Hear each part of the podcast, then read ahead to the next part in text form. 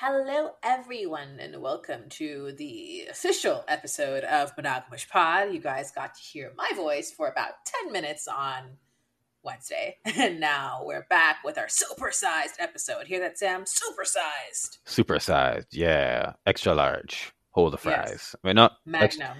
extra fries. Mag- oh, sorry. See, I went food and you went condoms, but it's fine. It's fine. Hey, I went champagne. A Magnum bottle of champagne is one of those those overly large bottles of champagne. Did you not know that? Oh, I did not know that. See, Yeah, I learned something today. Magnum. I can't. I'm always learning things. Yeah, but today we are airing two interviews that we recorded in September of 2020 with two cis het men. Now, the interviews are not that long, but kind of pretty long at the same time. So we're cutting down all the filler shit in between. We're just trying to, you know, Get to the get meat. through it. Right, the meat of the matter. Speaking of Magnum again. yeah. So first up, we have our interview with Gabriel. He goes by My Poly Life on Twitter, and we have a conversation about his journey into non-monogamy and polyamory, which involves dating, getting married, and then deciding to open up.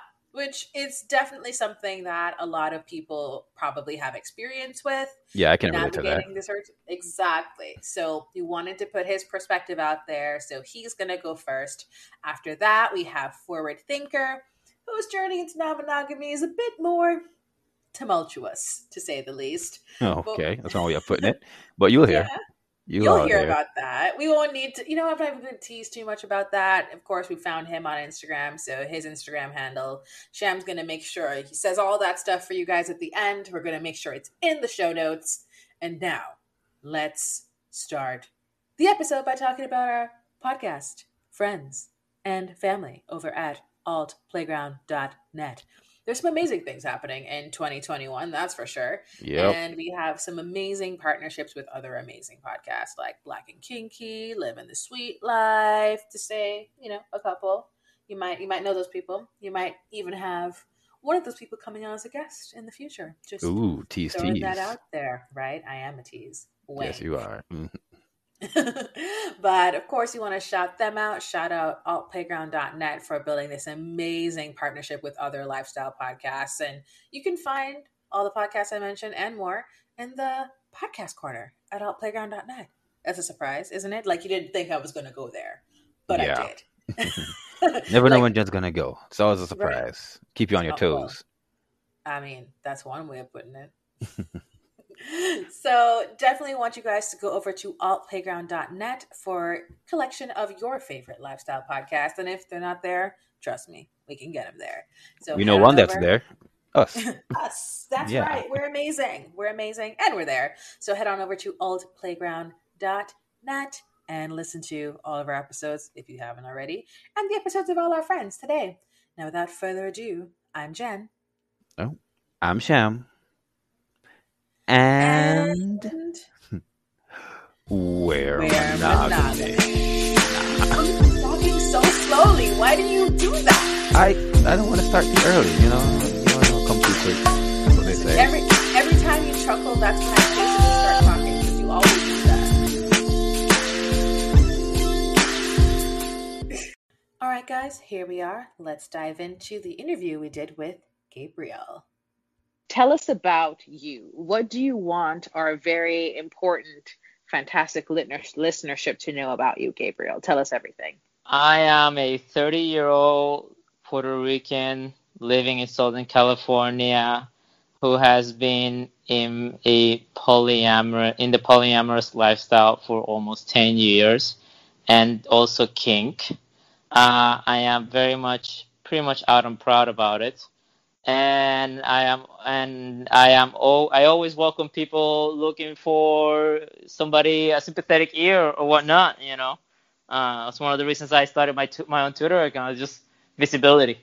See, just so you guys know, I kind of low key harassed Gabriel on social media. He also might have messaged me first, but I might have also harassed him back to get him to come on the podcast. So there's that whole thing. So what's it Well- like? Oh, you said hey, and then he was, and or he said hey, and then you were just like, hey, how's it going? Can it be on a podcast? And just Basically. wow, just out. under Now the you're here. bus. That just under the bus. Okay, I guess we're doing that. That's I fine. was there. No, I saw your tweet and and I told Jensis that while I don't consider myself a very a hardcore activist, I am a person who believes in disability and you know representation of people of color and polyamory. Because of course one of the running jokes is polyamory is some white people shit, uh, and I can see where a lot of that comes from. So like of course I'm I'm I'm happy to to get that out there. Oh, And we thank you for doing it. Yep. And, and yeah, we've heard that too. That's kind of why this podcast exists. In fact, there was a joke about it Insecure. Like, there's this one season where one of the characters starts hooking up with this guy that's married, and and they go like, "Oh, Dro, no, isn't he married? No, he's in an open marriage. Like, open marriage? I thought that was some white people shit." Absolutely. I remember Issa saying that with her whole face. Is that some white people shit? And I was like, yes, yes, it is, but also not really. uh, it's so good. Representation is so important, I think, for us to prove that, yeah, there are black and brown and, you know, Asian people, and all, everyone does polyamory. It's not just for the white people. It's not just for the whiteys. We, we, we, we do this for everyone. Of course. Gabriel, I have a question for you. Um, what is it like being Latino and polyamorous? I mean, we don't have a lot of Latino people that we are aware of who are poly. I know they exist, but um, tell tell us about your experience. So, what's it like being Latino and poly? Honestly, it's kind of lonely because I personally don't meet a lot of other Lat- Latinx poly people. I just have it in my journey, and I'm sure you'll get messages from listeners. Maybe you, I mean, maybe you, saying, "Hey, I'm Latinx and I'm poly," but in my own personal journey, I haven't met many. I mean, I can count in one hand how many Latinx partners I've had in my entire lifetime, and this is poly, vanilla, monogamous dating, all that. Um, and the reason it's lonely is because, like, you know, say my favorite Hispanic Latin singer is coming to town. I'm having a concert. My wife, she's not Hispanic. None of my friends are. And I want to go see this Spanish concert, and then you don't really have uh, somebody you can hit up that can go with you and appreciate it the same way you can. Uh, like, I, like, and some friends indulge me uh, who who are Spanish speakers, but you know, so that's the biggest that's the biggest thing I have faced as a Latin Latinx poly person. Uh, you know, and sometimes, of course, you worry a little bit that people will judge your polyamory through the lens of your gender and race. But then you realize, then you know, I mean, that's so fucking reductive. You know, like, oh, he's he just he's just poly because he wants to get his fuck on. It's like, yeah, I want to get my fuck on, but it, it has nothing to do because I'm I'm Latino. You know, I know plenty of Latin guys who are happy in, you know, monogamous exclusive marriages. Uh, and yeah, uh, I my most of the people I've dated have been minorities, and that hasn't necessarily been by design. I think it's just has played out that I usually match with other minorities. I my submissive, uh, my my current submissive girlfriend, uh, she's actually she's actually a white girl, uh, quite lovely. uh, but yeah, uh, aside from her, all my other partners are minorities. So that's what uh, that's what I think is my my experience has been as a Latinx poly person. Okay, okay, yeah, I can I can understand that. I can, I can see where you're coming from. Like I said, we know they exist. Just a matter of like you being able to engage with them and having that kind of meaningful conversation and connection. So yeah, I get that. Also, your sub is white. Okay, that's interesting. That's interesting. But moving on, moving on. We'll, you know, not moving on, but let's let's let's ask another question. So tell, tell okay, so how long have you known that you are non-monogamous? Like, did you start non-monogamous things like as a child, where you can say, "Oh yeah, I had like ten girlfriends as a kid No. or something"? It's it's funny because actually I was very much I didn't have when I I got married young. I was married by 25 and we have been dating for about 5 years. And that I'm, that might have been maybe my first or second serious relationship like because I I grew up with a bunch of like you know, cousins. Not, not not all of them, but a couple of them were basically their lives were a little bit Fred and and I remember them hearing things like growing up, like, oh man, I should have settled down young, and I should, you know, now I I don't know how to do it, like. And I was like, oh well, I don't want to be like you, dude. Like I I like stability. Uh, and I found my lady, and we hit it off, and it was a beautiful relationship, and we got married by 25. So ironically, we didn't really become poly until like 30. Oh wow. Wait, so Like, y'all were you're together for ten years. So you were dating for five, married for five, and then you're like, fuck it, we're polyamorous. Basically, like what, going back into the dating thing after 10 years is so intimidating, so cringy. It's it, it's just like it's it's it's you know I mean I definitely had a couple of mediocre bad dates, some of them by my own doing. And something that I uh-huh. realized pretty quickly when I went back into the dating scene was there's some crazy people out here. Oh, Like so true. Absolutely. like I've been spoiled by being surrounded by like well-adjusted friends or whatnot. Like just like really, this this is how you approach relationships or whatever. Like, uh, yeah. So so that was that was crazy. That was those were fun times. Fun. Wow, that's not a word that I would ever use for dating, but okay. I can definitely identify with that. I had a similar trajectory where I was like, I'm married, but also trying to, you know, get back in the dating scene. And I just like, oh, so I have to talk to a woman who's not already totally devoted to me, and I have to like make her interested in me all over again. And you gotta just try and be like, wait, how how did I talk to people? It- after a while, they get so used to like, oh, she knows everything about me. Like we're already like established, and like starting from scratch again is so weird. Yeah. There there's a learning curve. I keep telling people that you can learn it because I, I'm right now I'm at a place that, that I have really good dates. I'm very good about vetting potential dates and, and before actually arranging an encounter, just chatting and corresponding, making sure these people are compatible and, and you know offer potential to what I may be looking for at the moment. Uh, so I don't wing it. A lot of people just wing it, like, "Hey, we met. You want to meet for drinks? Sure." Like, you don't know each other. Like, how like how do you even know it's worth the drive? Wow, not even worth the drive. Yeah, it's funny what these things come down to. Yeah. Sounds like you've got this down to a science. Well, I guess you got experience. Yeah, yeah, yeah. I'm pretty Uh-huh. comfortable. I'm pretty comfortable in in my dating life. Oh wow, you know you should start. Cause you said you said your Twitter is a, is a place where you like to um, offer a comforting ear. I I ironically I first just started just to post funny stories, and Yeah. then I started retweeting more about polyamory articles. Like so, my Twitter is basically just either funny funny uh, situations from my poly life, and right now a lot of like articles about polyamory and just polyamory education. Uh, because uh, I believe in sex positivity and sex education. Like it, I, ironically, we all pick our binaries. We all pick the things that we're passionate about. Uh, and sex positivity and sex education might actually be the thing that I'm most passionate about.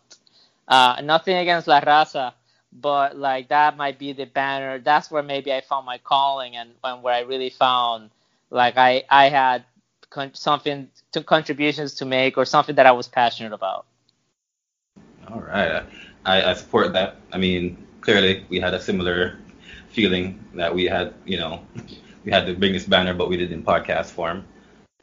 All right, so, so your, your Twitter is uh is is jokes and polyamory. That, that, sounds like a good follow.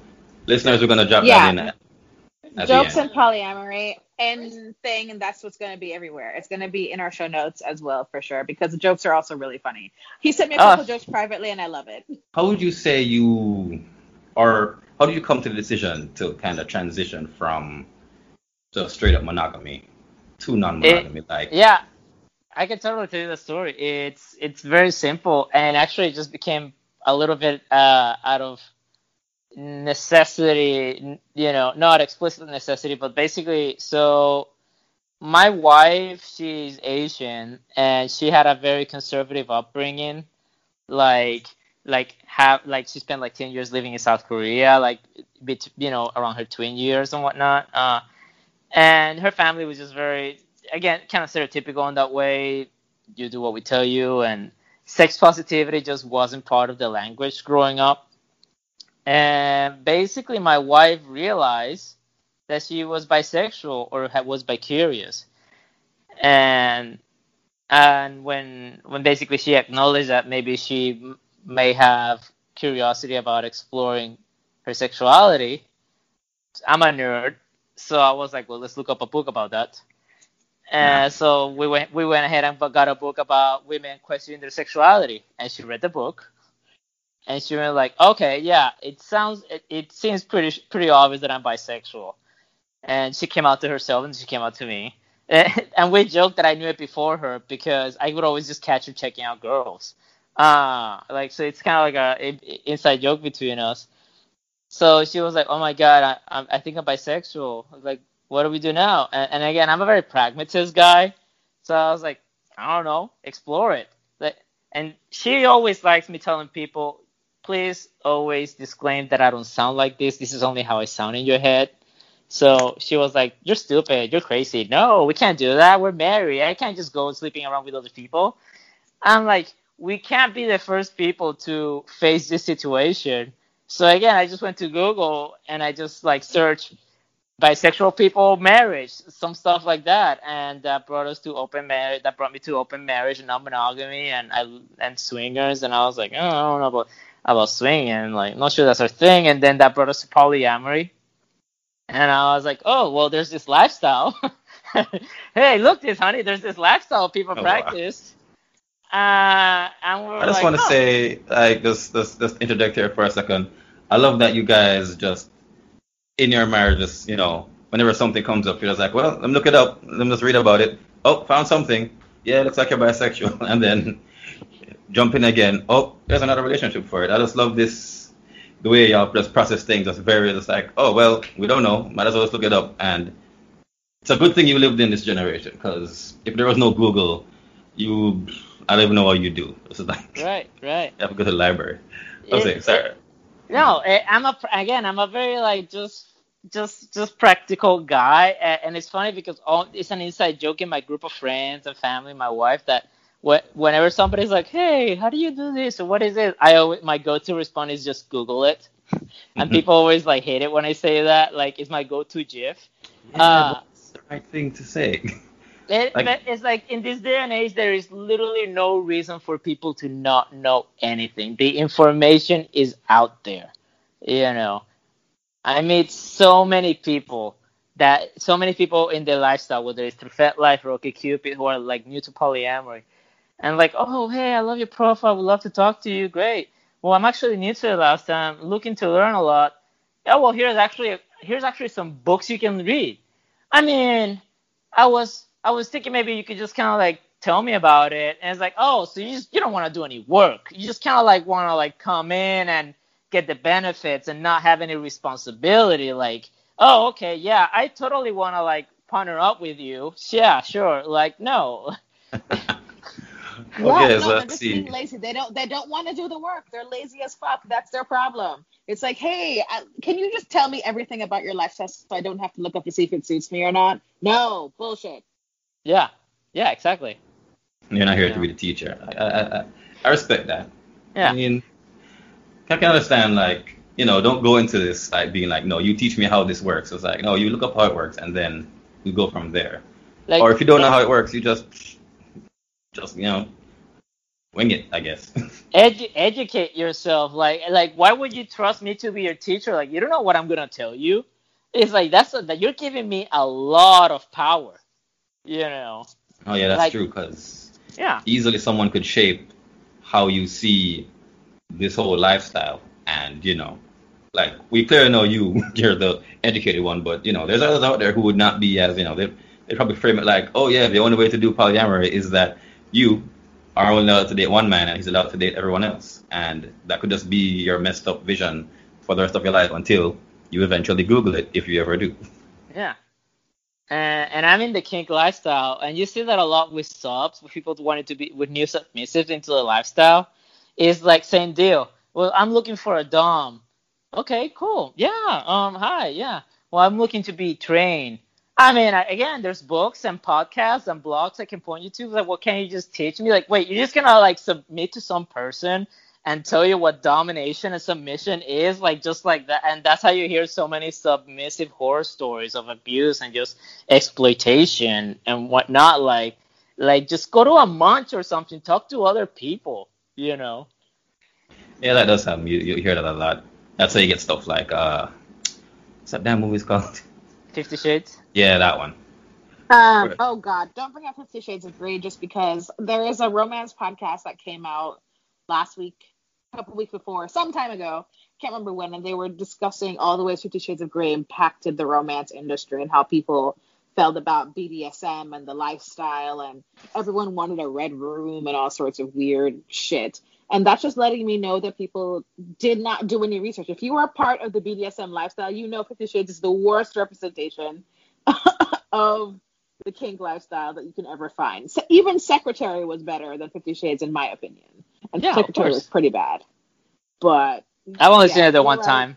It's been it's been a while. It, like I haven't seen it in probably like almost a decade, so I have no basis right now to criticize it. yeah, no, I feel that. It's just, yeah, you're right. If you are interested in something, if you're actively interested in participating in a certain part of the lifestyle, whether it is the kink part or the non-monogamous part, do your research. Yeah, Figure out what what it is about and what you're looking for. yeah. Oh, here's a suggestion. Next time someone asks you about like how does non-monogamy work, just send them this podcast. You know, maybe, maybe this will be easier than googling it. You know, That's Of a cheap course. plug. Of course. Makes life easier for them. All right, so now I'm wondering. So based off the story, your story so far, I have to wonder like, what kind of poly do you practice? Or yeah, I guess yeah. What kind of poly do you practice? We'll start there. Yeah, it's kitchen poly, uh, but it is it is hierarchical. Like my wife is my primary partner, uh, and everybody that I engage, you know, like they, I go very openly. Like you know, like my wife is my nesting, my primary, and I always say the same things every time I engage a new partner. Is like, listen, I just want to be completely honest, if, and if this doesn't work for you, that's totally cool. I just want to just put it out there, like my priorities are my wife, my career, my sub, you know. And like so like so the only two committed relationships I have are my wife and my sub. I do have additional partners that I engage with in in varying degrees of frequency. And those are more casual. And there's those are friends of mine, people that I chat with constantly, but like that we don't have the committed, you know, dynamic that my sub and I have.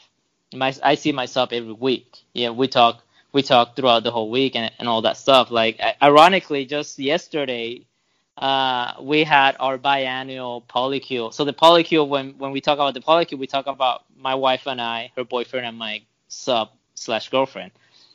And twice a year, we make a point to get together and just have a have have have a, have a lunch or dinner. Uh, and yesterday actually was the the the, the midpoint, the summer the summer poly polycule summit we call it.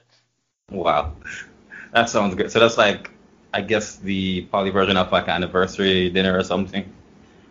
Yeah, it's just a way. It's just a way to just kind of like keep each other. Yeah, because ironically, like my wife and myself, they know each other, and I know my wife's boyfriend, but uh, we don't uh, we don't have a fun talking to each other. But Yeah, we're just because- yeah yeah I can understand Uh, that. It's it's kind of like unless you were unless you knew them before, it would. It, I can't think of a reason why you'd be talking to them just casually. exactly. You know, it's it's just a it's like a company picnic. You know, it's just a way. Yes, To I was thinking of that, like a, a Yeah. general meeting or something. It's like, all right, let's all get together in one place and and, and discuss how things are going.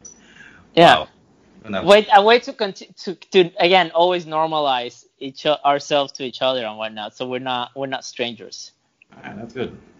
What did you? What was it? What would you call it first? The polycule the summit, we call it the summit. polycule summit. Yeah, we're gonna, Yeah. I'll put that one in the show notes. That's a that's a new term that I, I think we'll be co-opting because it sounds very useful. Thanks. Or I'll, Ah, yes, the Polycule Summit. I'll be adding that for sure. Or the uh, alternative would be the poly um pic was it workplace picnic? Yeah. Uh, or the poly the polycule picnic, yeah, you know. Also, the fact like I just want to point out, you know, you, you brought up kink like previously a little bit, but just weird that you just like dropped like, oh by the way, yeah, my sub, and I'm I'm just sitting there just like, wait, what sub? Where did this come from? Just casually just dropped. It's like, oh yeah, no, I just like I figured, but I didn't know, and it was just just so out of nowhere. I had to like pause in my head for a second. It's like, oh, he's got a whole sub separate from his wife and then other partners. Yeah. Uh, living a good life over there. I, I'm kind of I'm kind of a I'm kind of admittedly a slut, but I mean, hey, well, you're you're you're, you're ethical stuff. You're the, the consensual, so that's a good type of. yeah. That's the way to live it. I have a quick question for you. How Sure. long have you been with your sub? How long have you guys been together? Uh, our third anniversary is in November. Oh wow, yeah. Like you, you uh, is your is your wife also a part of your kink lifestyle? By the way, is it just My something- wife is actually vanilla. So that's something that I found. So uh, as I learned about polyamory, one of the so because of course it's, so like okay, so we came to polyamory to for my wife's need to explore her own sexuality. So then it became this thing. It's like okay, what can polyamory do for me?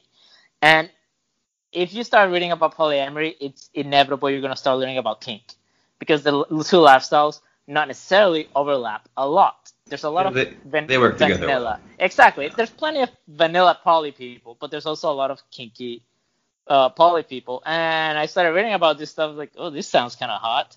Like, I may want to check this stuff out. My wife was like, nah, you're crazy. Like, what? You want to do what to people? It's like, hey, you, you, you want to do some rope? And she's like, no, shut up, get away from me with that. And like, so my wife is very vanilla. So, and I'm giving you the short version, but basically that's what I found. That's what polyamory did for me. It helped me then discover kink, and then it helped me, eh, you know, it gave me an opportunity to explore the depth of my kink, and subsequently, you know, start exploring my own sexuality and so on. Oh wow, that's this is a real journey you went on. So you started from just standard monogamous couple, Yeah. and then your wife wanted to branch off into testing out her bisexuality, and then you found your own separate kink that you wanted to explore. And wow, this is a whole epic story, and, then uh, It, it is.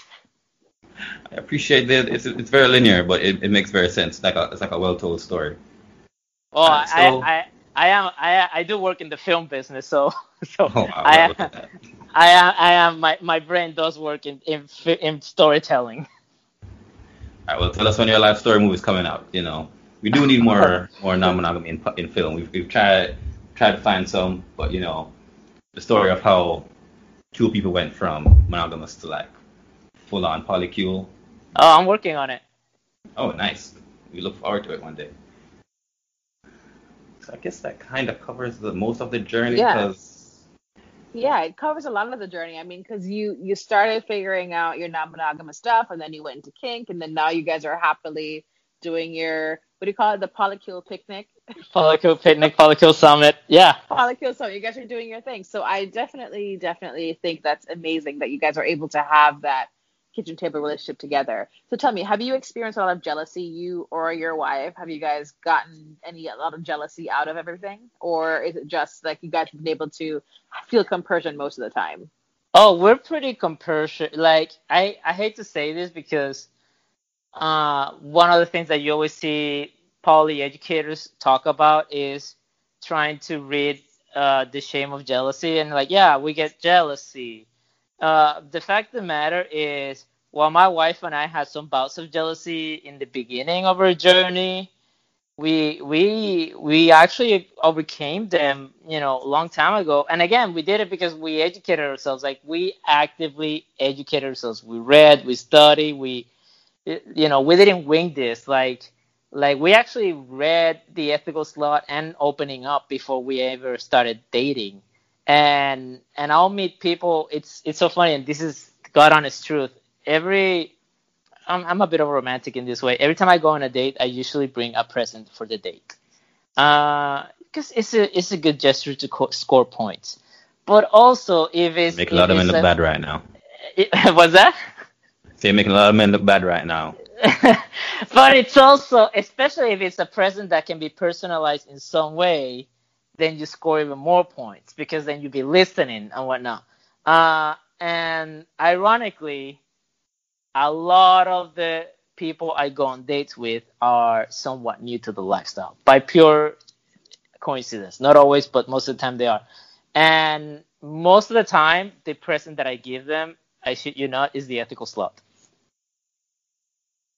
Oh, so yeah, you help them like inform themselves on the lifestyle. So yeah, it's kind of a gift for both of you because you know then they're more informed and able to like be a better partner for you Yeah. going forward, and then they help themselves move forward.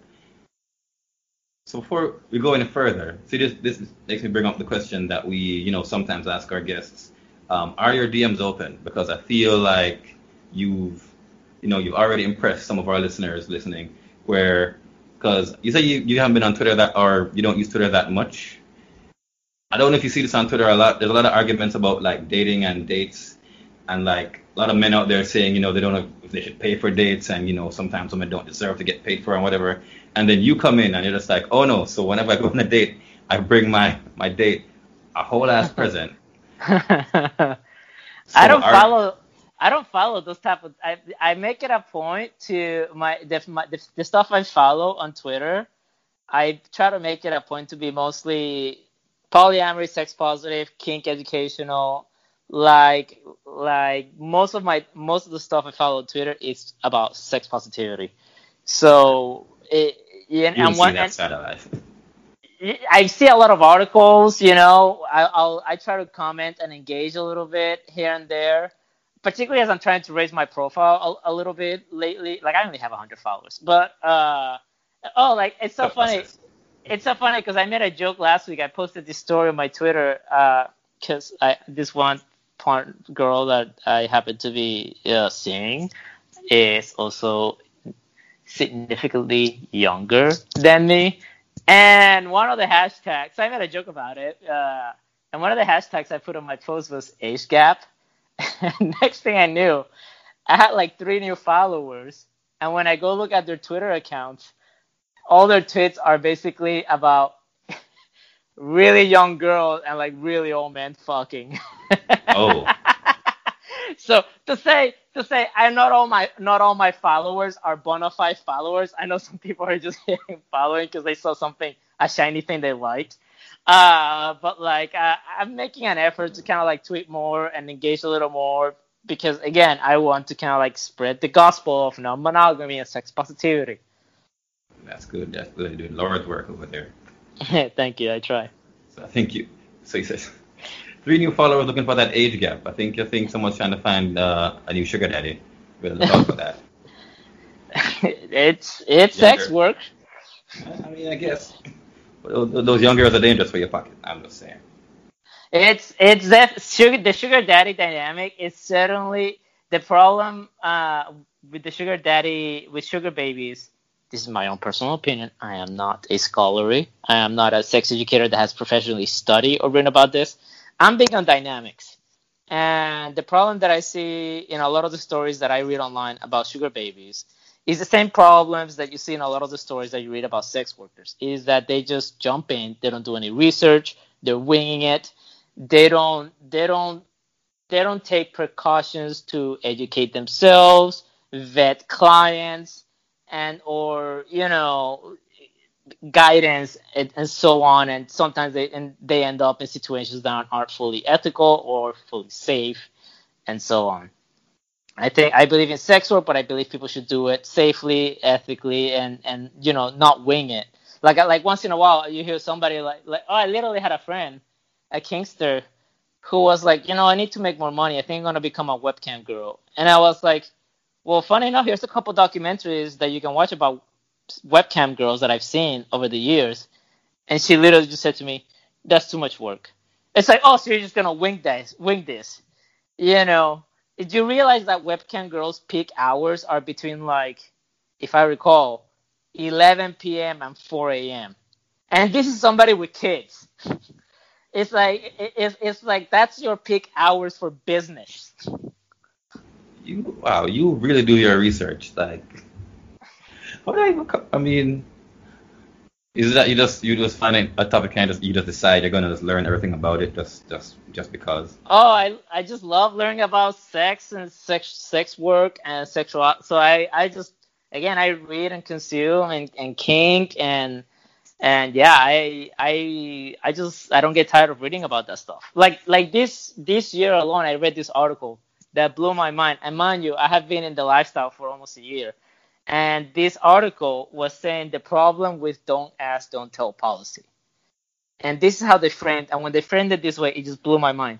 The problem with the don't ask, don't tell uh, policy is that how can you consent to something if you don't know it's happening? It's basically a consent issue. How can you consent if you don't know? And when I read it that way, I was like, mind blown. And for the people at home, what would be your quick explanation of like the don't ask, don't tell? hey honey i want to sleep with other people. Or like hey it's like my wife and i are open. We are on the basically our agreement is we don't want to know about it or hear about it. Do it. Do it stealth you know. And Yeah. and for me for me that's like that's a cop out you know like it, it's like then you if you cannot even acknowledge what that basically you're just kind of like let's not openly acknowledge what we're doing then i don't think you have the the emotional literacy or bandwidth to then do this like how much shame do you have how much insecurity do you have No, I don't want to be judgy, but yeah, I, I, I kind of agree. You know, respectfully to to everyone's you know lifestyle. But yeah. yeah, I- oh yeah fully- i'm a very opinionated i'm sorry this is No, no, this no, is not. This is fine. Yeah, It's no, no, no. Gabriel is super opinionated. He knows what he's about. Eh. He knows exactly what he's about. But you know what? That's important because he feels the way he feels about stuff, and people need to have their boundaries in place, and that's Yeah. one of those things. Is a boundary. And hey, if you want to find it him, we, we'll, sh- we'll drop his Twitter so you can go find him. But before you, you know, before you try to take him on, make sure you do your research first, because we know he's done his. So you got to go in that into that fight like prepared. i try All right. So now I'm curious. So how did you find the transition into kink? Like, how was it like that first starting up? I don't know how you go from just like being vanilla most mostly all your life to just like, well, I'm a kink now. How do you how do you broach the topic other than research? Of course, you know, you did that. I started. Uh, Tumblr was really blowing up at that time, so I started following a lot of Tumblrs about Uh, kink. Tumblr. Uh, so good. yeah, no, and there was a lot of great, and- I still have, even say today in my email, there's saved beautiful blogs that I came across Tumblr from DOMs and from subs, stories or or just essays, uh, and then again podcasts. You know, uh, like I'm trying to remember. I was big on the Masocast. He's kind of like dropped off, but at that time he was very active, and that podcast was very beautiful because it was basically he would have like some some like celebrity. I call them celebrities because they're celebrities in FetLife. But he would also have like regular people who would just come on and talk about their lifestyle, uh, how th- their journey. Like here's one of my favorite origin stories I heard. Like he would always ask people, "How did you read? What was your first experience with kink?" I missed this podcast because it was great. And one of my favorite stories I heard was, "Oh, I used to wrap myself in toilet paper when I was like seven. And you hear, st- yeah, you hear stuff like that. It's like, oh, that is so trippy, you know. And yeah. it's it's hilarious and and sometimes it's it, sometimes it can be so easily traced back because i cannot trace back my kink that way i do know that I've, my wife will always be the one to tell you that i'm a neat freak i'm a perfectionist i'm very organized. And that's what ultimately that's what i understand what i love about being a dom because the world's chaotic. And it's, it's and i know it's an illusion it's an illusion but so the world's chaotic. It- it- there's things going around you in the world you cannot control. In kink, in your dynamic, here is this space where you are in control, where there's no that chaos, where there is predict- predictability and structure, you know, and I that for me is a very peaceful space. You know, especially because I, I, I have very little tolerance for drama. Like one of my one of my uh, uh, parameters or, or flagpoles, you could say, or what have you, is if I'm arguing more with a partner than I argue with my own wife, it's like be gone because I don't really argue with my wife. Uh, is we're not in the habit of arguing. Like that's something else you learn uh, when we started dating again. That a lot of people have really unhealthy views of relationship and intimacy. And, and part of it is it's been handed down, and part of it is media. Like Grease, Grease is a beautiful, beautiful baller musical with great songs. I mean, Grease is a Grease is an amazing musical about a simpler time of segregation and underage pregnancy and underage drinking and where you change everything about yourself to win the one you love. And people love Grease. People love Beauty and the Beast. I mean, the Beauty and the Beast is morally reprehensible. Like, like this guy kept you in a cage, you know. Once again, we will provide his Twitter, so anybody who wants to fight can go find him.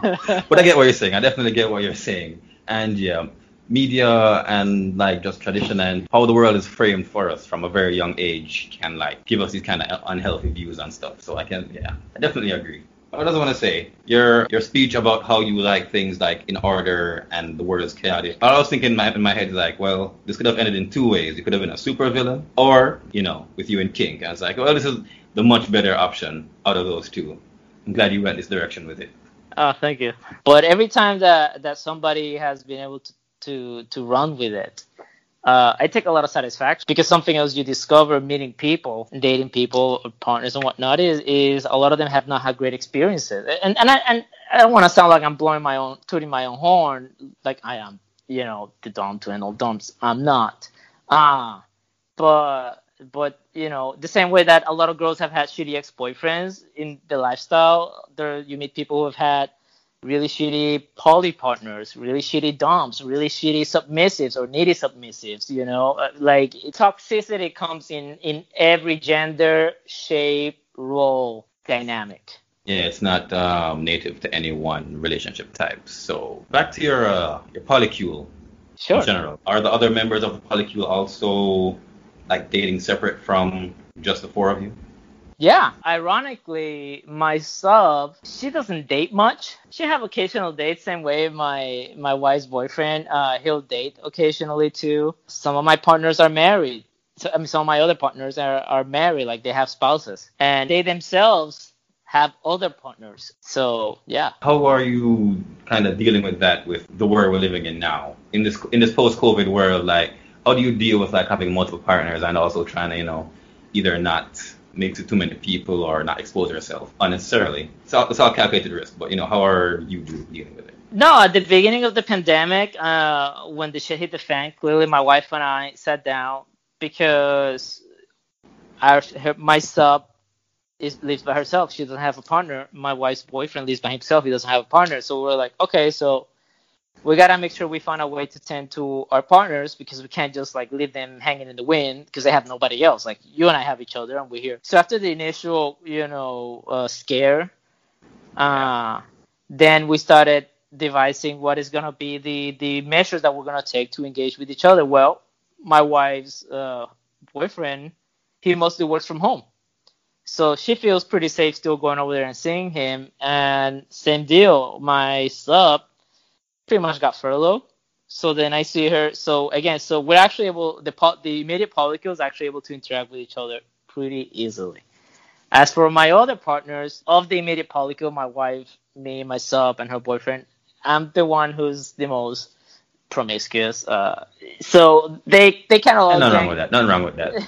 yeah, they all kind of ganged up on me. Like, okay, listen, so we have some concerns. So you know, they basically told me if you want to play with anybody else, either they have to have been in isolation for two weeks, or they get test they get a test the week that you're seeing them. You know, they were willing to give me that much because they know there's time between test, test and result. But they were like, if they get a test, like if you're gonna, you have, if they're gonna see you, you're gonna see them that weekend. They have to get tested and get the result that week. So they have to get tested at the beginning of the week. And that measure has worked for some partners. and some partners have been very accommodating. And these are the partners that I'm, I'm a little more casual with, and, and I'm very straightforward. Listen, I understand there's a lot to ask. What my polycule is asking isn't unreasonable. It's actually quite reasonable. The fact of the matter is there's a health crisis out there. We have to take it seriously. And there's really no way I can actually argue against what they're asking for, which is for me to be safe and not put the rest of them at risk. So if this doesn't work for you, if this is more trouble than it's worth for you, no hard feelings. And some partners were like, nah. Some partners were very happy to accommodate me. So I've been able to keep some of my other relationships somewhat active, while the other ones are pretty much being inactive through the whole pandemic. Okay. Uh, but they, but again, these were more casual relationships that we were kind of used to not necessarily seeing each other for months at a time. So it, their struggle isn't as much. I can understand where, where everyone is coming from on the polycule. Everybody's dealing with this differently. I can I can see that you guys are at least trying. Some people aren't even trying. You're at least putting in some work there. Yeah. So you talk about like I do a lot of reading and listen to a lot of like relationship podcasts and articles and so on. What would you say are some of your favorite that you can like point us and our listeners to? The fundamental Bible for me about non monogamy is The Ethical Slut. And that's a book that I push on people that are looking to practice non-monogamy. When it's a couple that is actually opening their relationship, I actually give them opening up.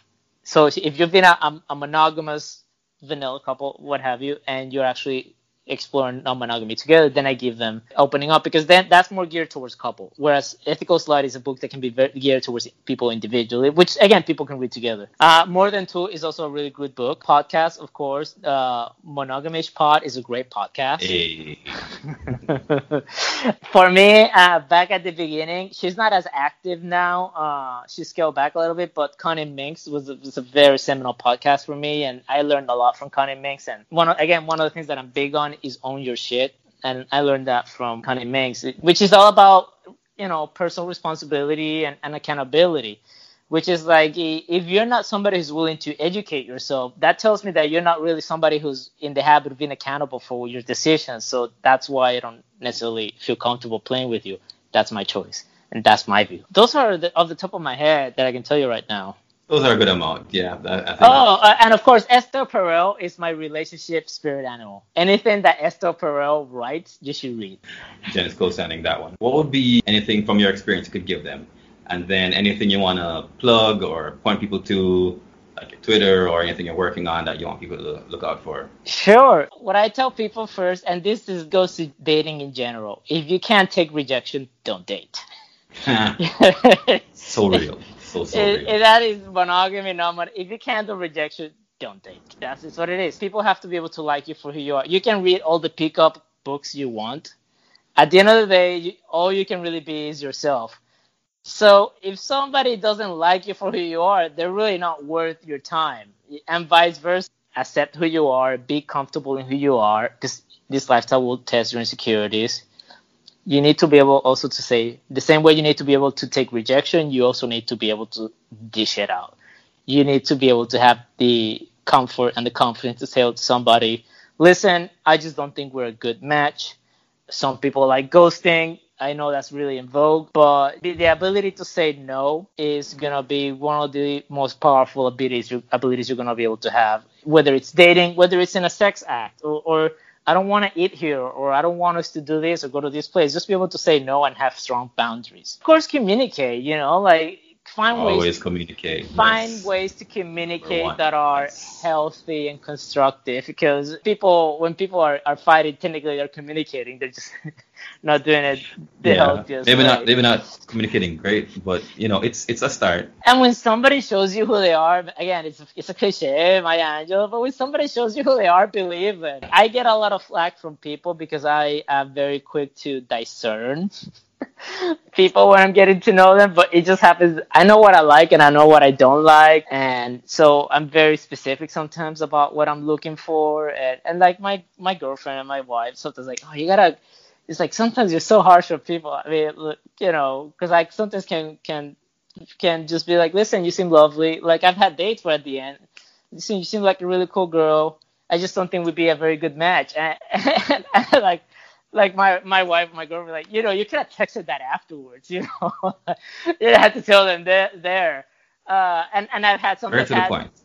and I haven't had great reactions from it. And I get it. It's, it's sometimes hard hard to hear. That's something that I'm working on. I'm working on my own ability sometimes to, to my delivery. The way I say it is sometimes in my effort to cut to the chase, I cut too deeply, and that's something I own, and that's something I am working on actively. And is there anything you want to point people to, or anything you want to plug? You know. Oh, I mean, feel free to follow my Twitter. Uh, my poly life feel free to dm me if you have questions uh, i always love be able to kind of like give, give any advice that i feel comfortable give because i'm i'm very good also about like these out of my depth or saying hey check out this book or check out this blogger and so on uh, just follow me and and listen to some of my funny stories that uh that i go through in my poly life or read some of the articles that I post, and I and every article that I post is an article that I read, and I post it because I found something in the article that resonates with people who are in the polyamorous lifestyle. And look for this new, look up this new Twitter account, How to Be Kinky TV, uh, or go to howtobekinkytv.com. Myself and I are actually in the process of developing an animated show, uh, edutainment comedy about Oh. a center on, on kinky education and we're actively developing this and later this year we're going to launch a crowdfund to fund the pilot there'll be a trailer coming i'm a trailer editor so i'm actually working on the trailer video announcement for the crowdfunding Oh, nice. uh, but we're still getting all our ducks in a row because crowdfunding is actually very it's a big deal uh, it's not something you can just wing Yeah, again crowdfunding I, is a huge deal. Exactly. yeah, been doing a lot of research for that the last month. We're gonna launch this crowdfund so we can make this pilot to then take to networks in hopes of making this into a TV show where we can put uh, we can present kinky education on a mainstream platform. This, okay. Did not see that coming. All right. So I only I only plugged it because you asked me. Like I didn't I'm come in happy I asked now. So we are definitely How to going be to keep in kinky touch. TV. How to Yeah. be kinkytv.com I'm gonna. and I'm, the I'm Twitter. on How to, myself. Yeah. Yeah. Okay. Yeah. Yeah. It- Definitely keep in us. touch. You guys get to hear it as guests, but yeah, howtobekinkytv.com. You guys need to check that out. Once again, we want to thank Gabriel for being here with us, talking to not us about This his poly kinky lifestyle. plugging the Anytime. podcast multiple times because he knows where it's at. And uh, yeah, you can find him on his socials at My Poly Life. I'm saying that correctly, right? Yeah, Yeah, that- that's I am. oh, go me! I'm smart today. but yeah, Yeah. once again, thank you so much, and uh, we look forward to having you back again sometime soon. Wonderful. Thank you. And that was something, wasn't it? Like we had a great conversation. I wasn't featured as much in this episode because I was actually very sick when we recorded this. Do you remember that, Sham? Yeah, that was that was funny. Like it it doesn't come out that much in the, in the episode. You kind of figure, you know, Jen just kind of disappears for a little bit. If you were there live, it was very funny because we had Jen on video, and she just at some point just started laying down, and you could just tell she couldn't say anything. But then she just came in at the end like a real champ, and you know, so.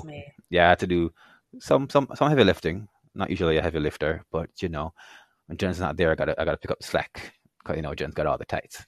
Yeah. You know what? What I'm saying is that I feel like you are a heavy lifter because that, you know, pick up something, anything, and run with it thing that happened for a Uh, while. Like you were doing that. That was some heavy lifting. I mean, I can't be judged by what I do when Soka is played, in in any aspect, strength, good or bad. Let's just say that. okay. Alrighty. So now that you've heard Gabriel's story, let's pan over to Forward Thinker and hear his journey into non monogamy and polyamory. You can probably hear the shock and surprise in my voice for a good portion of this. And also, fun fact for this interview, Sham disappeared for part of it as well. Oh yeah, wow! I didn't even put that together. That we both kind of traded off disappearances mid podcast, but uh, we, we made it We work. did. We made it work. We made it work. It was still a great conversation. So here we are talking to Forward Thinker. We're going to be talking to Forward Thinker, who is an Instagram friend of mine. Well, ours, even though Sham has never spoken to him before today. He's a So- friend of the show. What's? Here we go. Friend of the show. That that's a nice mhm. way of putting it. There we go. Absolutely, absolutely. I'm a fan. So everybody knows that we've been posting on social media trying to get more people of color who are non-monogamous and polyamorous in this space. And luckily, Forward here decided to grace us with his presence. And I was like, all right, all right, I guess you can be on the show or whatever. I guess you're right.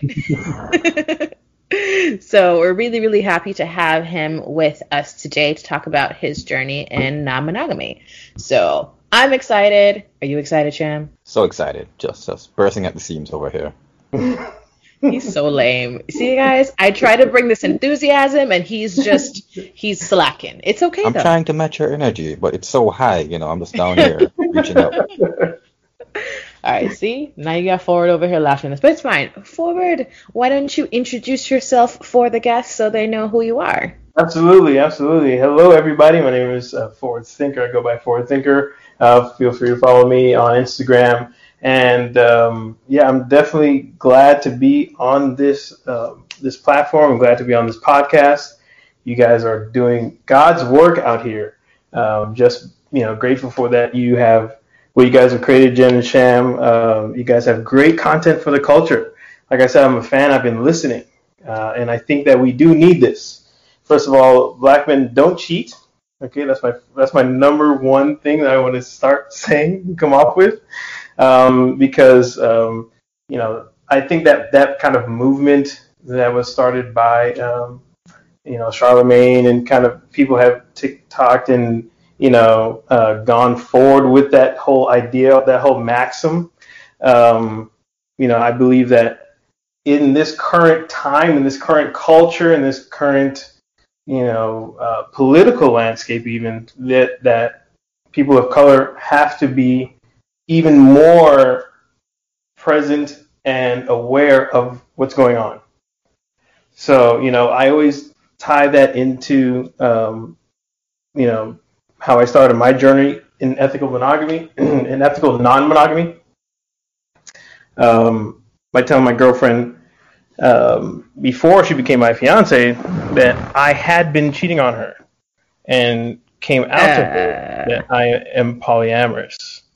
Uh, so I'm a reformed fuckboy is how I like to like to to Mm-hmm. uh, to say that coined by uh, Shanae Adams. I heard it uh, in one of her episodes on Curious Fox uh, that monogamy just isn't for everybody. So as a cis hetero black Renaissance man, I, I like to think in his mid 30s looking at ethical non-monogamy through a first generation American experience coming from a Jamaican household, I do respect this platform and I do respect, you know, the entire journey that I'm on. Oh yeah, because you definitely on this journey, boy. Like when, so I'm gonna let you guys know something, right? When Ford was like, "Yeah, bro, Ford fuck boy," I'm like, "What that mean? What you what you trying to say, my guy? What you trying to say? Why why you do this?"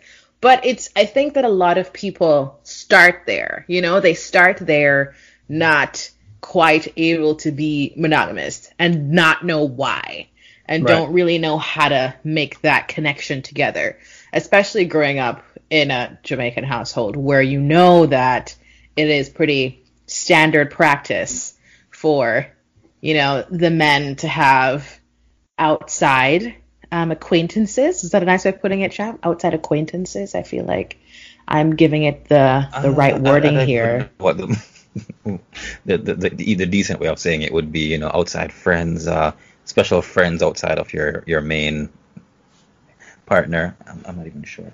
Side Yeah. partners.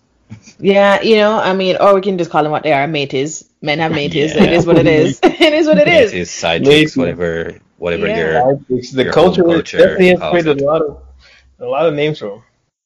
Oh, for sure, for sure. And of course, if you're a woman who is a side person, you have a Joe Grind. That's also a special one. One of my Ooh. favorites. a badge Yeah. of honor for many men to be called a Joe Grind. You know, So, I mean, I mean, that's one of my questions to you. Were you a Joe Grind, or did you just have mateys? um, I like to say mateys, but um, I don't understand clearly the definition of Joe Grind. What is that? So Well, that's you the were side the man. side man. Yeah. So you're the side man for somebody who else was in a relationship. Okay, no, I haven't. I haven't been a Joe Grind. No. Okay. See, guys, he's he's he's a reformed fuck boy. He's only been a me. He only had mateys. It's fine. Yeah. We're, yeah. we're, he's coming up to scratch now. He's having these conversations. So tell me what that was like for you to have that conversation with your then girlfriend. Like, BT Dubs cheating on you. Don't think I'm monogamous. Yeah, um, I had that conversation um, first with you know some preparation and some trepidation. Um, definitely, uh, you know, I, I definitely um, was thinking about um, continuing on the path of being a, a cheater and just keep it a secret, you know. And then I was just like, I'm done with the that type of uh, existence. You know what I mean? Because it, it, creeps into every other part of your life. Um, very, very slowly at first, and then all of a sudden you look around and you're like, wow, I'm, I'm lying. Like I'm just comfortable lying. so, and then you have to remember your lies, and it's like too much. It's too much. You know, and I, I, I value, you know, the quality of my life. So I don't want to have to show that I have a quality of life by being public about it, you know, because I believe that, you know, real happiness, you can be private and be happy. You don't have to show everyone. But I believe that there is a part of me that does have a very concrete and grounded belief and experience in the ability to love multiple people. So I believe there is a reluctantly inherentness of that needs that things need to be public, that things need to be in the consciousness of society.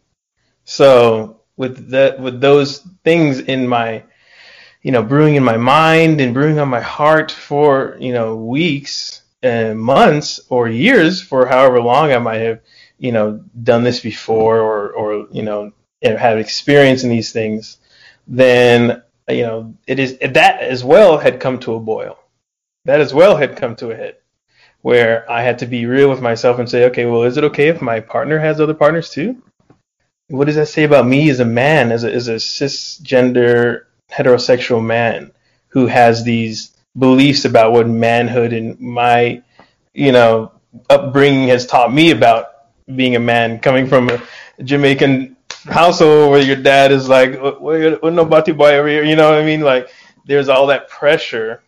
So I had to um, just kind of sit in that, hold space for myself for that, and come out to her as harsh and as you know detrimental as it would be. I, I, I kind of eased into it. I you know I think I I took my time a little bit, but the hammer just comes down in a way that you can't really predict. Yeah, I can imagine that. No one no one can really predict how your partner is going to react when they hear news like that. So it's it's you know what? I commend your bravery. That's what Very I will brave. say because there's so many people who cannot be brave and be honest about who they are and what they where they're at in life and it's great that you're able to do it. It's great that you were able to have that conversation and really interrogate these things with yourself first without just kind of dropping it like, hey, this is what it is. What you gonna do about it? I can definitely uh, see where you're coming from. As thinking about the relationship and having to kind of, I guess, reprogram your mind about what it means to be a man,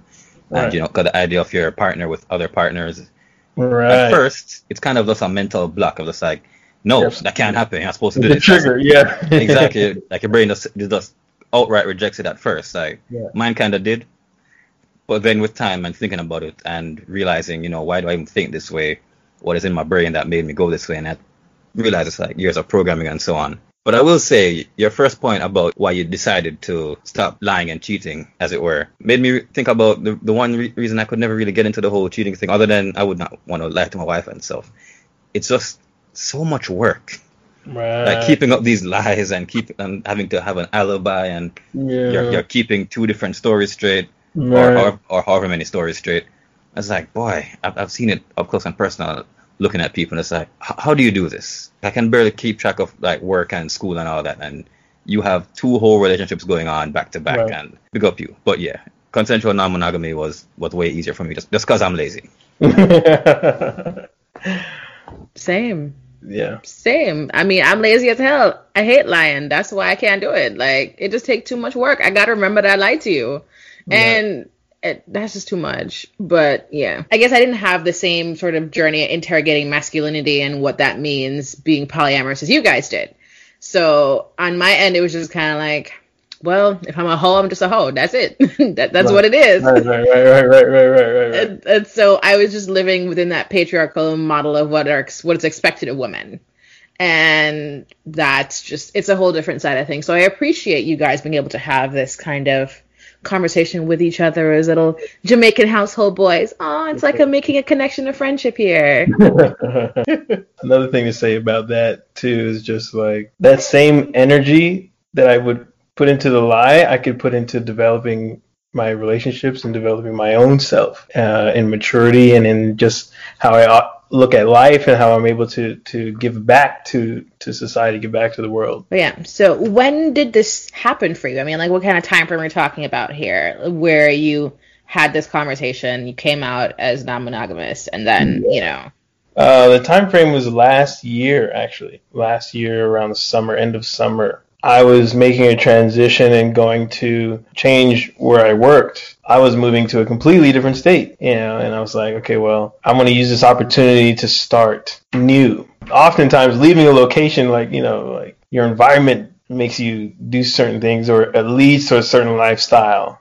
So uh, I just wanted to use the opportunity to change my environment to change myself if I had an excuse. And and and during that time between where I was transferring where I worked, I had vacation days that I had saved up. So I was like, let me take these vacation days and really stay focused and give my 100% attention, 100% time and and and focus to to talk to my partner, you know, and, and really tell them what's going on. So I feel like I had that that opportunity was there last year around the same time. we all we all had to go through it at some point. So what's important is that you're here and your your partner is working with you on this. But um, so you said now she is your fiance. Congratulations, by the Thank you. way. you. Didn't say that before, but yeah, popping champagne and bottles for y'all over here. Yeah. You know, gang, Yeah. gang, gang. congrats. Thank you, thank you, thank you. This this is as close as we're gonna get to you know a party to celebrate you, but hey, congrats. Thank you, man. Appreciate it. Uh, yeah. So, um, what kind of negotiations have you done since then? Then is it that is your partner non-monogamous as well? Right. No, no, she's not non-monogamous. She is monogamous. So, um, when, it came to like the the big reveal of of, uh, of everything, uh, the way the way that I was coupling it was um, was with a um, you know a conversation around what being polyamorous was. So I really strongly I don't strongly believe it, but there's so much evidence around why mono poly relationships are not going to work. They're just very, very, very, very, very tough. And I was, when I was, as I was gathering my information about polyamory, uh, I came across that a lot. And it really, it really hurt me. It really hurt me because I wanted to come out to her about being polyamorous. I wanted to come out to her that I was done being cheater, and you know, at the same time, and hoping that that she would, uh, we would take an, another level level of the quote unquote relationship escalator. Um, but you know that I got caught up in that delivery where uh, I was talking about the cheating that I didn't um, really prepare correctly for monopoly dynamics and that is a whole nother process. You know, I was I was doing some reading or whatever uh, from uh, Esther Perel. I think she wrote uh, "Mating in Captivity," if I might Yep. correct. What? And um, and she had another book talking about. Um, I think the "Mating in Captivity" was about breakups and cheating and things like that. So Yeah. Uh, even though the book was very like highbrow, it was very very um, therapeutic intensive, like industry intensive words. She was very clear about this cheating process taking a long time in recovery, and if the relationship after that process is, you know, during that process, can either disintegrate into nothing, or it can bounce back and become even stronger. So I didn't realize that I had to give that its proper time to develop and nurture. And then on top of that, I had to give the polyamorous topic another thing to develop and nurture. And so right now, it's difficult navigating both. And I see why monopoly relationships have such a, a, a harsh stigma because right now it is super, super Mhm. Well, yeah, I, I we've talked a bit about this on the podcast before, where I interviewed a couple of people who were in you know monopoly sort of dynamics, but I interviewed the polyamorous partners just to kind of see what their experiences had been like, and um, you know, one of them it ended up being a triad, so that you know it's a whole different dynamic. The other one was kind of like, yeah, you know, he's a bit more monogamous, but you know, it's fine. He supports me, he accepts me, and we just kind of went through the different sides of how that could work. And there is a lot that goes into it, and a lot of people are hesitant to talk about it. I think that's probably the best way of putting it Right, because it's right. it's not as much out there. Like I said, all you're seeing is negative depictions. Like, yeah, Right. this didn't go great. This is horrible. This da da da. My partner couldn't get with it. But you rarely see the stories of people who are actually sticking with it and working through it and trying to navigate this because mm-hmm. A part of what makes it difficult, in my opinion, is that there are all these perceived expectations of what relationships are supposed to be once you're with someone, especially once you are moving up. Like you said, you're moving from you know girlfriend to fiance, fiance to wife, Right. and the expectations that people have based on what society has told us Right. and Disney and you know every movie ever has told us really really makes it difficult for people to understand that you can tailor your own relationship however Right. it works and you gotta hold you gotta let go of a lot of um, internal misogyny and you know the, Oh, the toxic monogamy and the patriarchy and all that. You have to work through a lot of stuff to get there. So i commend you guys for going on this journey and like actually taking that next step up in your relationship while still navigating this. Yeah. You know what's funny? The I think the poly stereotype or the usual story is always man suggests polyamory, woman agrees, then woman ends up being more poly than the man somehow. So it's always funny to me when we end up in these mono, mono poly situations where you know, you know the man ends up being poly and the woman decides she'd rather stay monogamous. And yeah, I think Jen really covered it with why those situations usually don't work. I feel a lot of those mon- monopoly situations are probably didn't start in the healthiest of ways, or maybe they didn't, they didn't go into it together, trying to you know communicate and make sure that they were on the same page.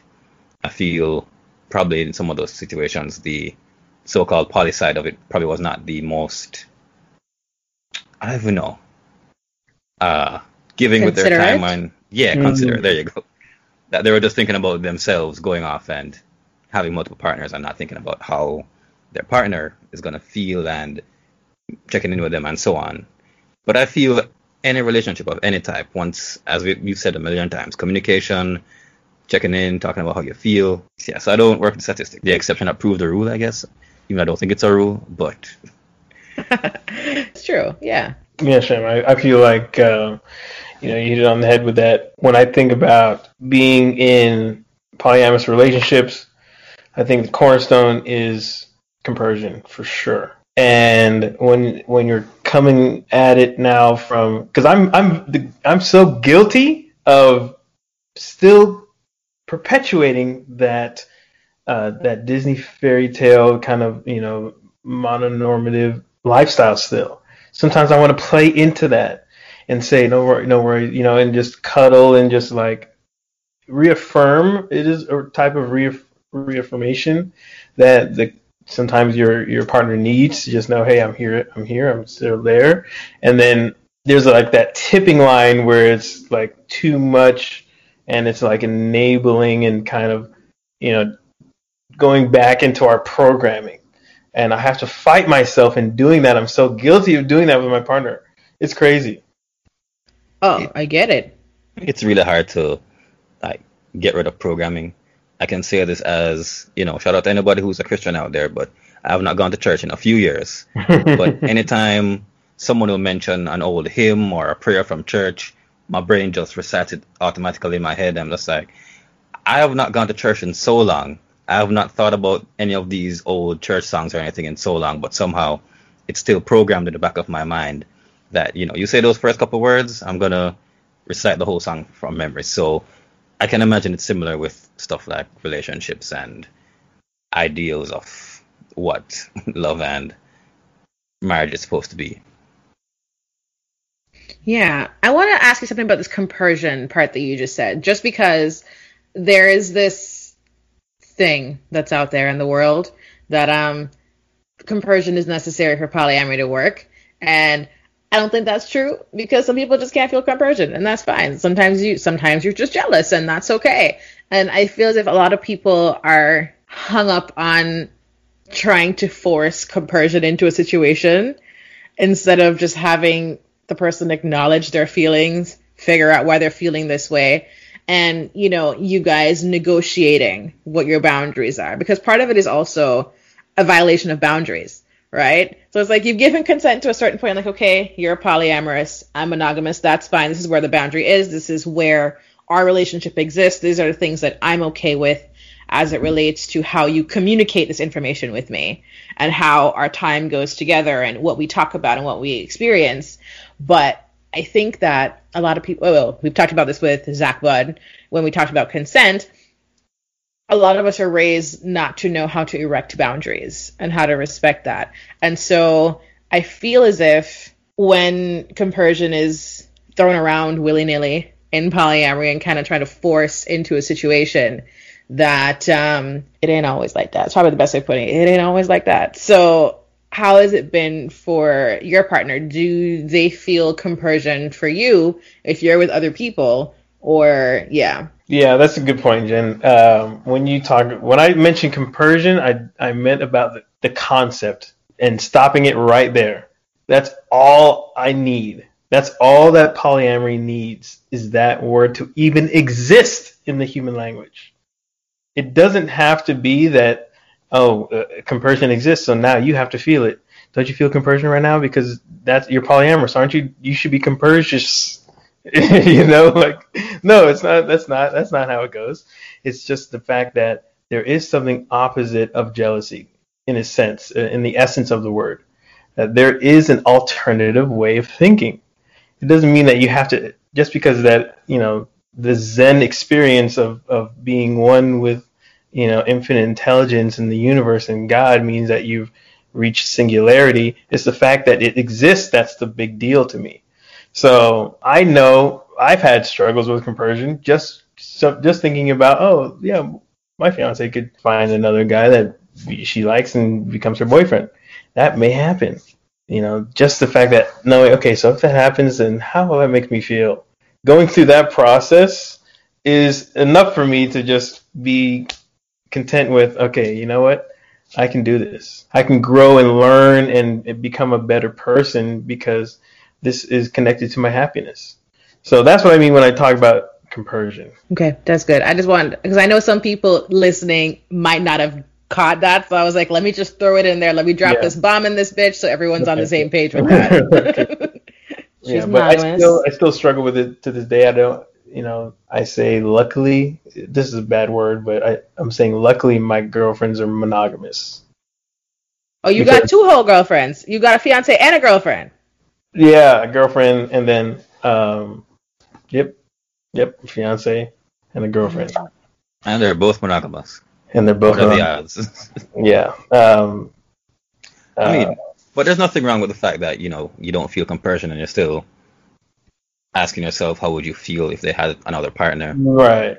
As you know, I'm a little bit, a little, a, a touch more seasoned than you are in this whole non-monogamy stuff, and I still, I, I don't experience compersion really. I am happy if my wife finds someone else, and I'm more just glad that she's happy. But there's no happiness that comes from the fact that she did someone else. Mm. It's more just you know I'm not upset at it. But at first, the, the idea was kind of crazy to me. But over time, I just became fine with it. I'm not, you know, ecstatic that it's happening, but I'm not upset. It's just, oh, that's happening? Good. Are you happy? Then I'm happy just because you're happy, but okay. not necessarily. Like, happiness doesn't come from the other person. It just comes from, you know, well, she's happy, and that's what I want. So, yeah.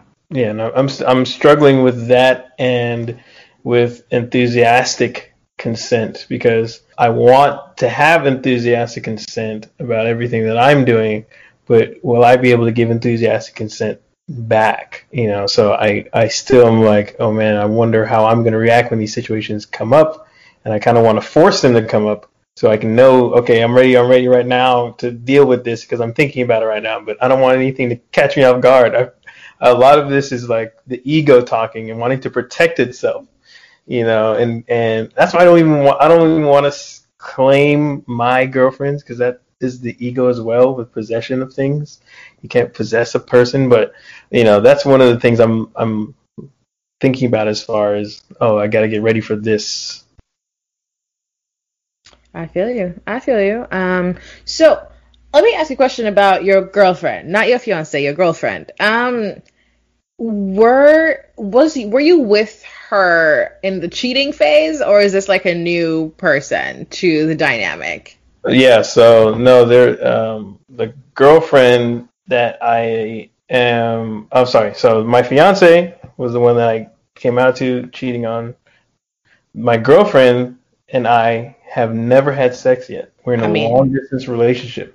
Mm. So I didn't feel like it was me. It was necessary to be like, "Hey, I'm cheating on you because I'm having sex with another person, but we're not having sex yet."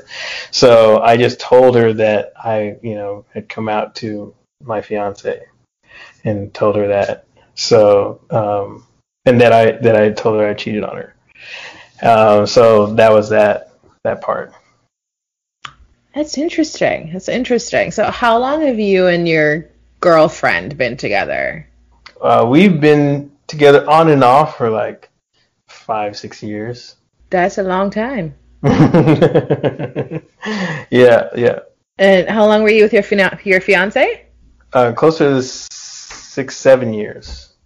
Okay, so there there is that overlap there. Yeah, But but now they know about each other. exactly. Now they know about each other. Yep.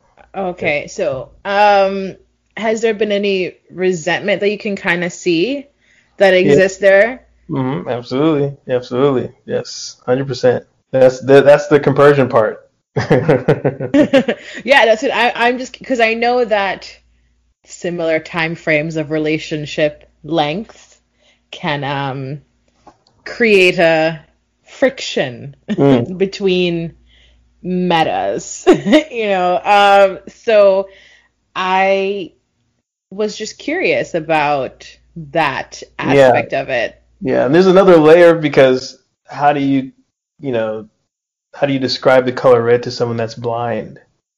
You know, so how do you talk about conversion, compersion to someone that's monogamous? You know, without kind of being like sounding like an asshole a little bit. You know, like it's Yeah. really yeah. tough. Like, hey, you know, I want to lead this horse to water, but I can't make him drink it, kind of thing. Not to say that I'm elevated in my mind is like I'm some superior being. Uh, I just feel like that, you know, describing things and like kind of coming on the same page just so we can communicate is is a challenge. I will say this that we we had said before, but I will say it again. You are a brave man. right? Listen, I'm just sitting here like this nigga brave as fuck, bro. I mean, I'm glad you made it work out, but I've been there before. Bringing someone from your past, from a previous relationship into a current relationship is, oh boy. And then the fact that you know there's some, I don't know how much, but some resentment there. You are. Yeah, yeah, he is. He is. He just is. um, but so you've been dating this person for five, six years, and you guys have never been physically intimate. Yeah, we we kissed and you know we went on a couple of dates early on, um, but there's been there's been like a four year gap. We haven't like we haven't seen each other. Oh wow. Okay. So I well, I know the pandemic has made things even more awkward. Of course. Um, Oh, we've been guys- training for this our whole. Like, yeah, your whole relationship you've been training for the pandemic. Uh, but like, how how do you see this progressing going forward? Right. So, do you live in the same place as your fiance? no, not yet. We're long distance as well. See, so you just you're the king of the long distance game. Clearly, we Yeah. need to got you one episode and get some tips and shit. yeah, I have. Uh, yeah, definitely multiple long distance relationships. Yep. So you have been training for the pandemic, your your whole relationships with both of them. I guess, yeah. You said you've been doing that. So how has it been? Like, did you have were you guys making plans to see each other at any point, but when the pandemic hit, and then kind of had to renegotiate that?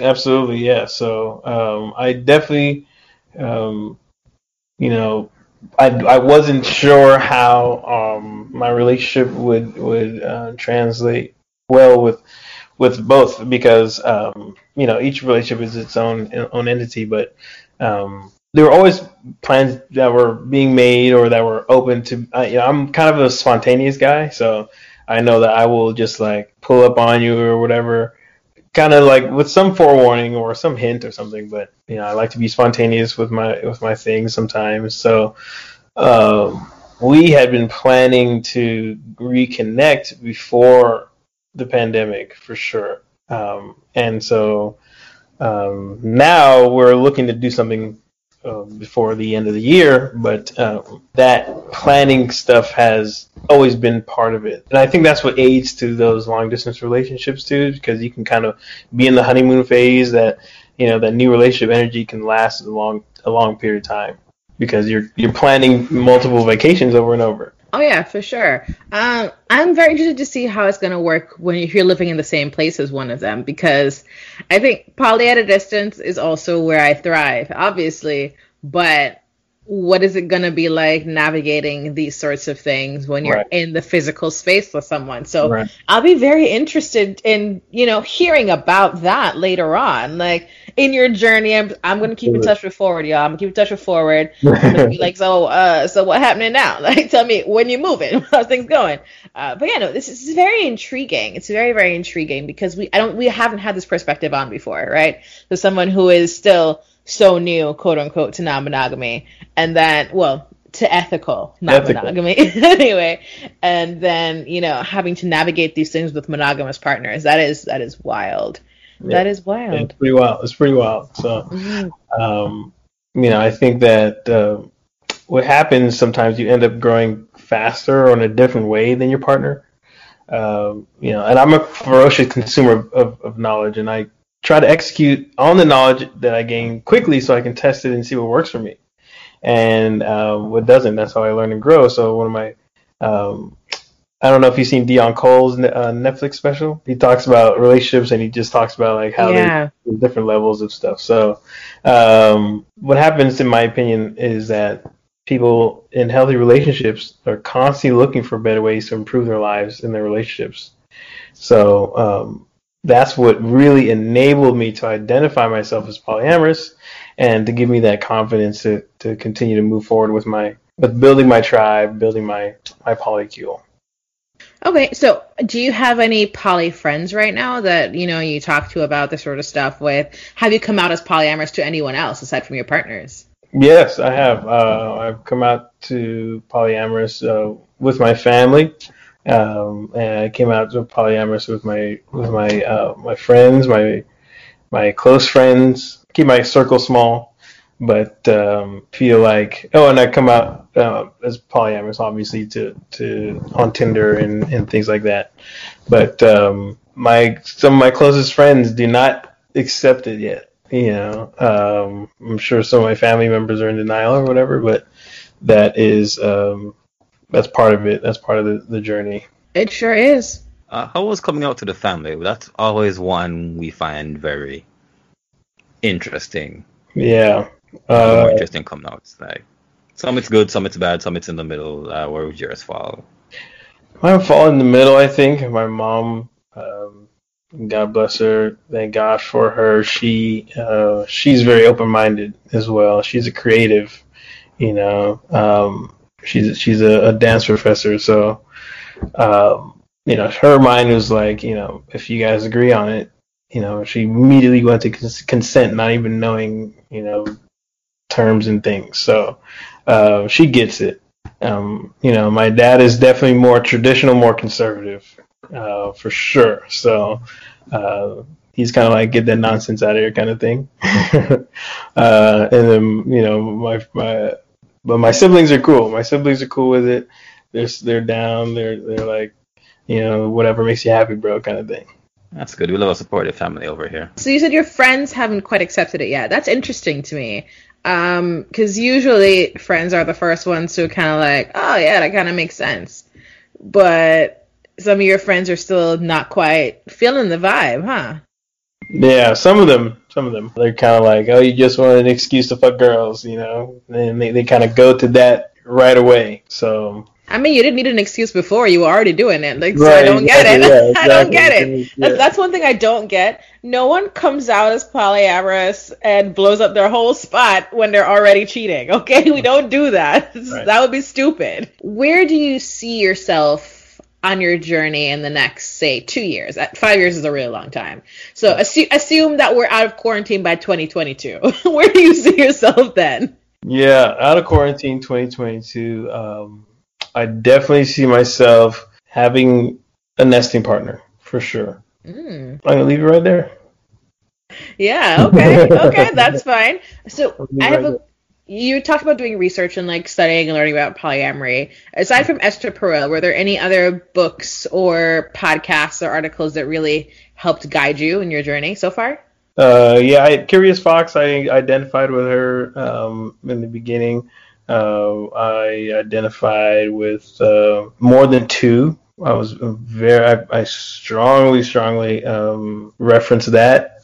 Um, and then I have a look, come some compersion books I read and some some interesting like kimchi, like some funny looking Oh, Kimchi Cuddles, yeah. yeah, that was really dope. I like that creative. And then I'm just following you guys, man. I'm just following. You know, I got exposed to Ruby uh, Johnson through you guys. You know, I'm I'm just following uh, and keeping up with it with with what's going on. So um, you know, following some thruples on Instagram and and doing the whole thing. You know, finding images of it and you know examples of it in, in culture and in our society right now. So following laws about it, what happened in, in Massachusetts, stateside, and things like that. So just just being present and, and and then at the same time focusing on what's going on with my life. So it's a really random question I want to ask about your past, like your past past. Did you ever get the idea that you were polyamorous, like in the past, like growing up, dating in high school or middle school, whatever it is that people, where, when, however old people date these days, I don't know.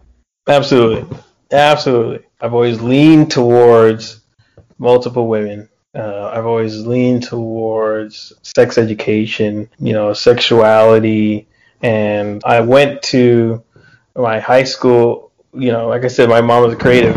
You know, so uh, she got me into the arts very, very young age. Got me on stage at a very, very young age, and I developing my craft led me to being around people that were in alternative lifestyles or that people that were just you know had a different outlook on life.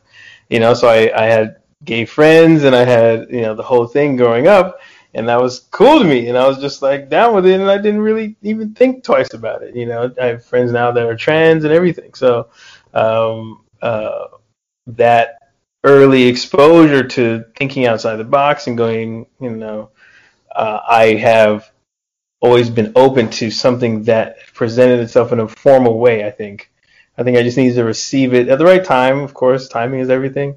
But now, um, you know, I can attach things to polyamory in general. So that has definitely assisted with my, um, you know, those early years in my life. Uh, and then, you know, I started dating, and once I started dating and started having sex, then I've I've felt like okay, I can, you know, I can attract the opposite sex. I can attract what I'm into. I can, you know, I can develop those types of skills, I guess, if you want to call it that, or you know, I can develop that type of self awareness and that self confidence. I think also when you start to grow in your life, you know, you start to make more money, you start to, you know, climb the corporate ladder or whatever have you, your business, your entrepreneurial ventures, you know, even your passion starts to pay off for you. Financially, you're able to take on more, you're able to see the world more, and then you're able to expand your relationships. And for me, it's like, you know, abundance minded and being aggressive with, when it comes to business and things like that. I know, hey, if I get to myself at a certain level, I can be able to afford a certain lifestyle. And, you know, I know that I could be a responsible polyamorous cis heterosexual man. You know what I mean? So that is kind of like the the major the, the overall thinking of it. Uh, as someone who's done as much research as you, what kind of poly do you think you practice? I would say I'm solo poly. Solo poly. Oh, okay. Yeah, that, but I, I I I mix that in with I'm practicing um, a ethical hierarchical polyamory. hmm Okay. Hmm. So But then you want it to change because if you want to live with somebody, then that's not quite solo poly anymore. If you want to live with your partner, 'Cause will, will you be mixing finance and all that stuff? So it's interesting. Yeah, so that's why I feel like ethical hierarchical polyamory, where I heard it for the first time on Instagram, fits it better than solo poly.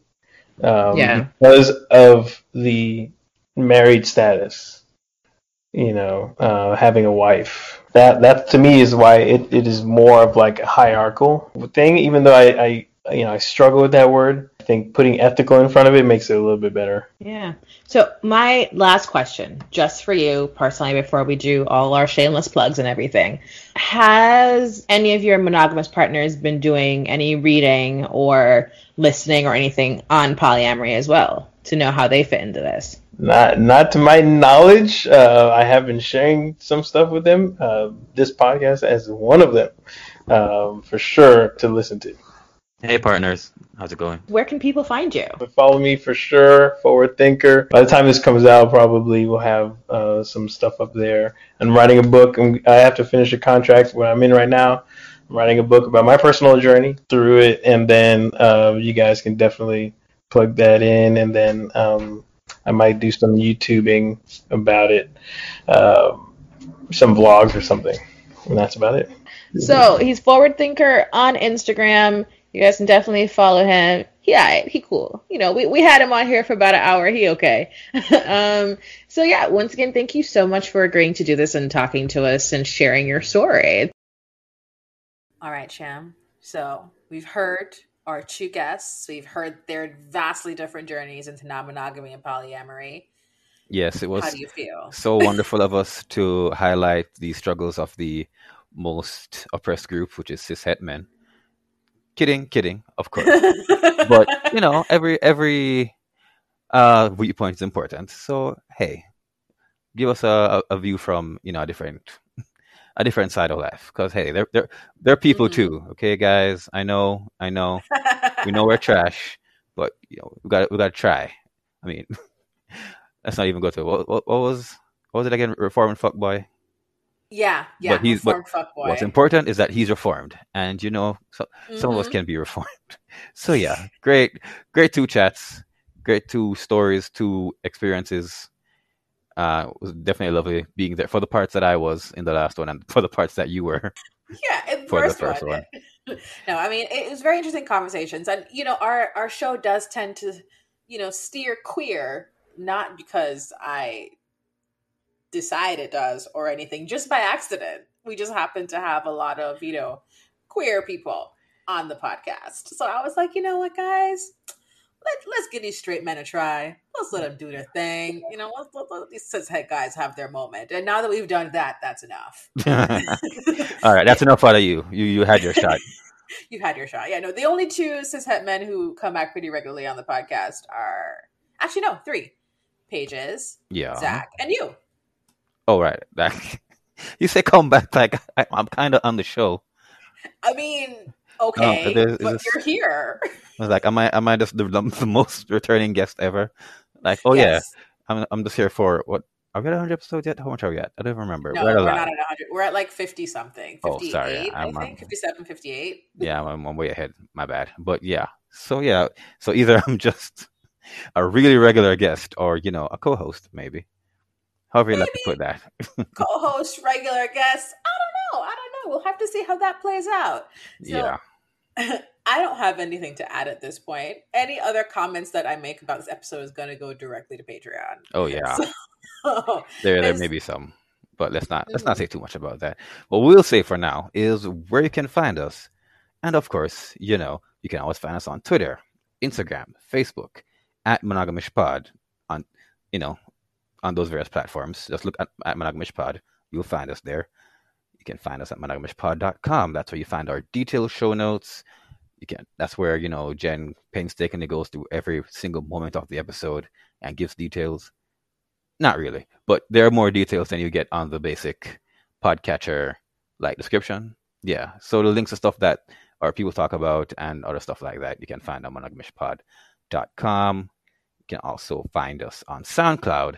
Only there you'll only find our most recent episodes, at least the last three, because you know SoundCloud is kind of mean, and we're just trying to work with them. But we know some people love SoundCloud, so we provide it there for you because we love you. We are just wonderful people who just want to be there for you. And of course, hit us up on Patreon, get bonus episodes, bonus content from us. That's patreon.com slash monogamishpod. You cannot search us because we are just far too sexy. Or we're an adult platform, whatever it is.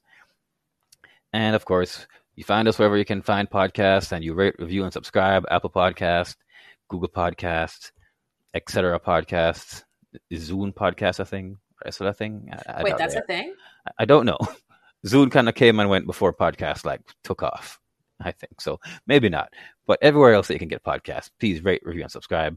Let people know. Share, share, share us with someone. Let them know. Hey, there's this cool podcast that talks about non-monogamy. It's by you know these two people from the Caribbean who are black and awesome, and they want to share their stories with you. And of course, that's everything about us. Now let's share with some of our friends, like over at You Too Bright. That's right, the wonderful clothing line. Maybe some friends of ours. Awesome T-shirts, awesome other merch, just made by Jamaicans. Cool designs, and you'll be cooler for wearing them if you go to You Too Bright and use promo code monogamish, monogamish or monogamish pod. I think It's it's, monogamish. monogamish. promo code monogamish. You get ten percent off because who doesn't like saving money right now? We all need it. You know that's that that stimulus package ain't coming anytime soon, so get that ten percent off. And you know, want to shout out to our podcast partner, Anja Martucci, and the Shelf Love podcast. Always a pleasure to, to work with them over there at Shelf Love.